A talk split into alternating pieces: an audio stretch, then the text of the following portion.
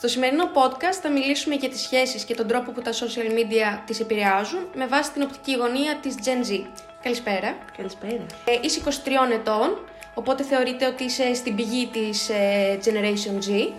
Ε, χρησιμοποιώ πρωτίστως ε, το Instagram και το Messenger. Το Messenger το έχω γύρω στα 4 με 5 χρόνια ε, και το Instagram το έχω 3,5 χρόνια περίπου. Είμαι αρκετά ενεργή, ε, περισσότερο όμως στο Instagram. Στο Instagram είμαι περισσότερο ενεργή. Ανεβάζω φωτογραφίες, story κτλ. Δεχτεί μηνύματα ε, και στα δύο social, αλλά περισσότερο στο facebook. Εκεί είναι που έχω τα περισσότερα μηνύματα από αγνώστους. Συνήθως δεν τα ανοίγω καν τα μηνύματα, δεν ασχολούμαι καθόλου, σαν να μην στάλθηκαν ποτέ ένα πράγμα. Γενικά έχεις ξεκινήσει ποτέ κάποια γνωριμία από social, από κάποια πλατφόρμα; Έχω ξεκινήσει, ε, αλλά δεν ήταν με άτομα τα οποία δεν τα γνώριζα καθόλου. Δηλαδή, θεωρώ πιο εύκολη την επικοινωνία διαζώσης και την προτιμώ.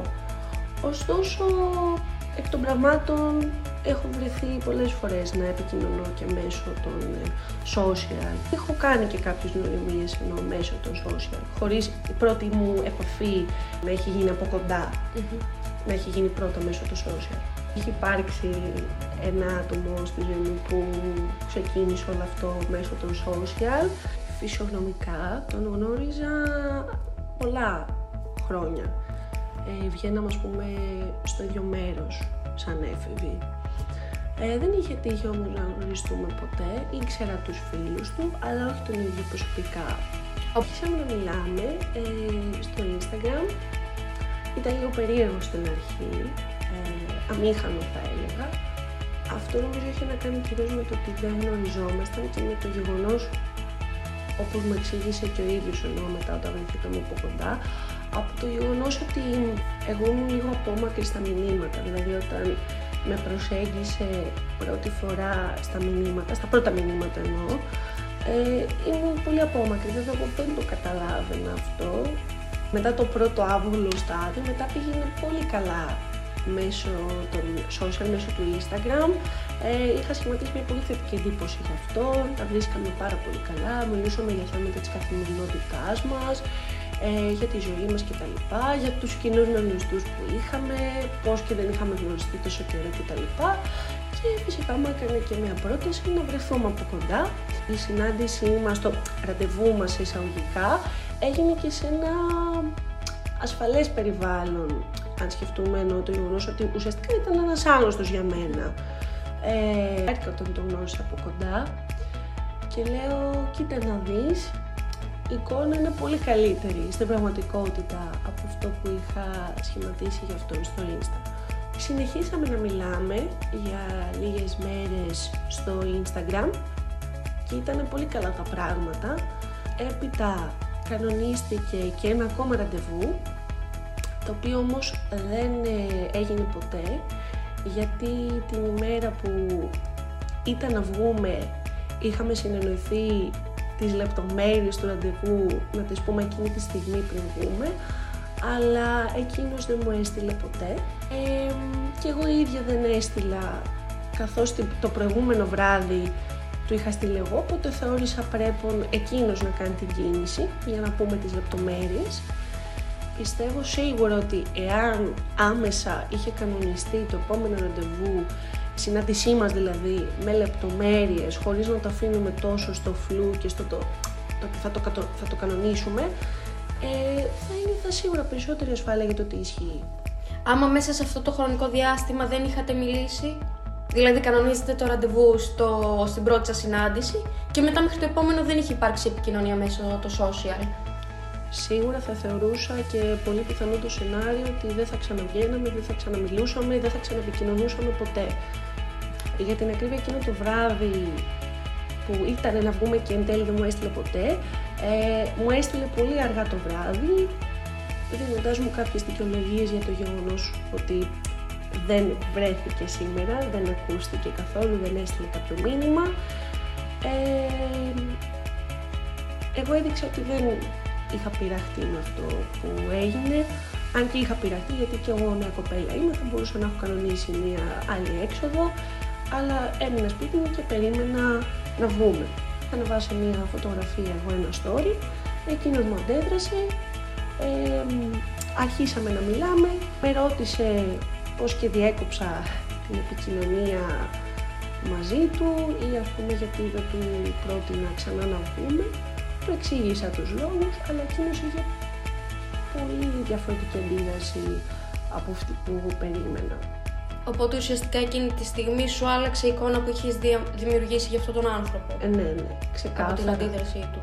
Ξεκάθαρα γιατί είδα έναν άνθρωπο πολύ επιθετικό στα μηνύματα, ε, μου μίλησε πολύ άσχημα, ε, ξεπερνούσε ενώ την αγένεια εκείνη τη στιγμή, χρησιμοποίησε χαρακτηρισμούς, οπότε σίγουρα άλλαξε τελείως η εικόνα που είχα γι' αυτόν. Γενικά όταν βγαίνεις εσύ με κάποιον, ε, θεωρείς σημαντικό το να επικοινωνείτε συχνά στα social, να μιλάτε σε καθημερινή βάση; Ε... Το θεωρώ σημαντικό, αλλά όχι καταλητικό παράγοντα. Δηλαδή, εάν όντως μιλάμε σε καθημερινή βάση και εμένα μου αρέσει αυτό το άτομο, σίγουρα θα είναι κάτι ευχάριστο.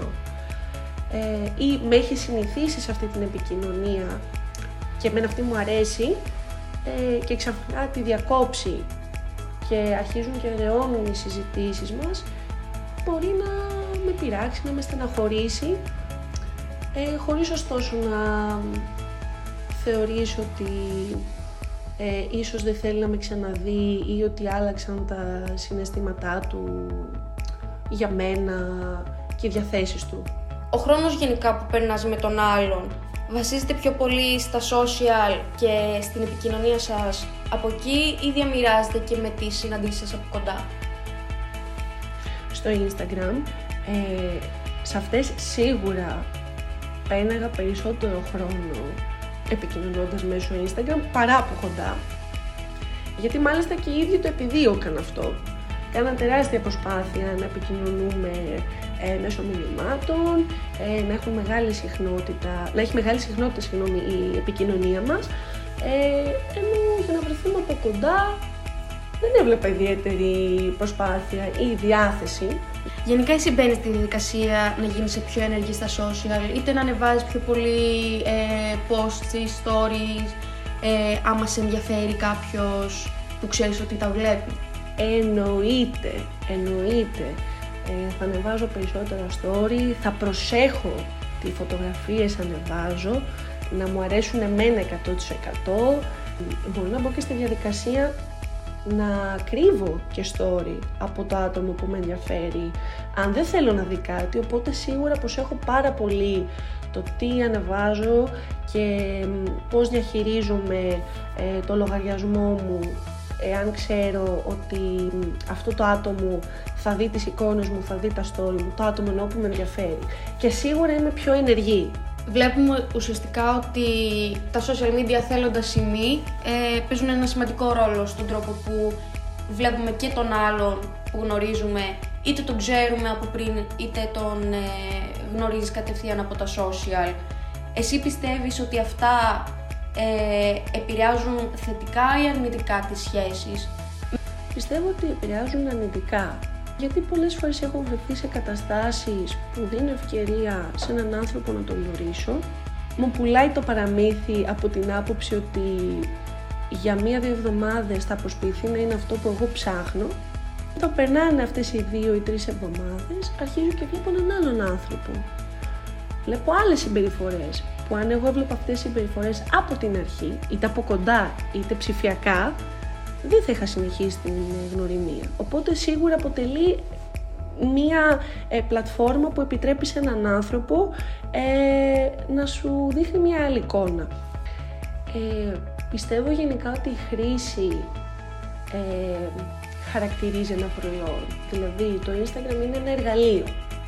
Οπότε, εάν εγώ συναντήσω ένα άτομο που χρησιμοποιεί το Instagram όπως το χρησιμοποιώ εγώ, πιστεύω ότι θα είναι θετικό ανάμεσά μας. Πιστεύω ότι ένας άνθρωπος πολύ εύκολα μπορεί να φοράει μια μάσκα μέσω του Instagram και να προσποιηθεί ότι είναι αυτό που θέλεις εσύ για λίγο καιρό. Οπότε εκεί έγκυται και η επικοινωνότητα, το πόσο εύκολα κάποιος μπορεί να αποσπηθεί ότι είναι αυτό που θέλεις. Σας ευχαριστώ που με είχατε εδώ.